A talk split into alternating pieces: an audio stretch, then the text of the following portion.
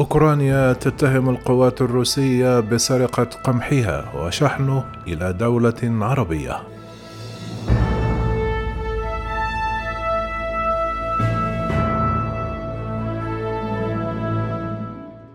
زعمت السفارة الأوكرانية في بيروت الخميس أن روسيا أرسلت لسوريا ما يقدر بمائة ألف طن من القمح مسروقة من كييف منذ انطلاق موسكو هجومها العسكري في فبراير الماضي. وفي بيان لوكالة رويترز قالت السفارة إن الشحنات تشمل واحدة على متن السفينة ماتروس بوزنتيش التي ترفع العلم الروسي التي رست في ميناء اللاذقية السورية في أواخر مايو.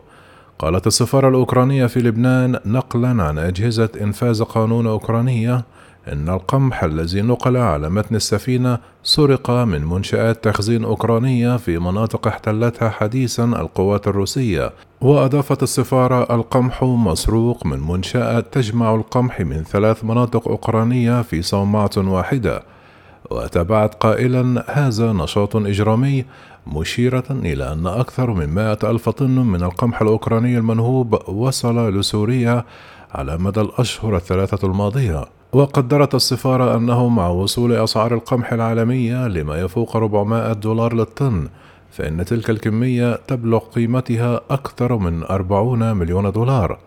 ولم ترد وزارة الدفاع الروسية ووزارة الإعلام السورية على طلب من رويترز للتعليق إلا أن موسكو كانت قد نفت من قبل مزاعم عن سرقة القمح من أوكرانيا.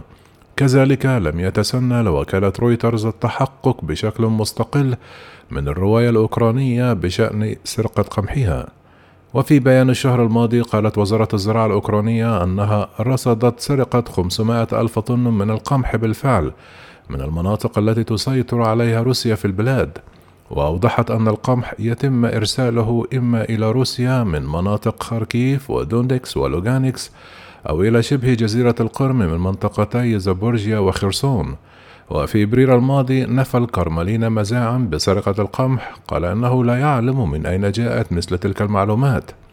كما نقلت وكالة انترفاكس للأنباء عن نائب وزير الخارجية الروسي أندري رودينكو قوله في الخامس والعشرون من مايو إن روسيا تنفي نفيا قاطعا تقارير وردت في وسائل إعلام غربية عن سرقة القمح من أوكرانيا وقال لا نسرق أي شيء من أي أحد.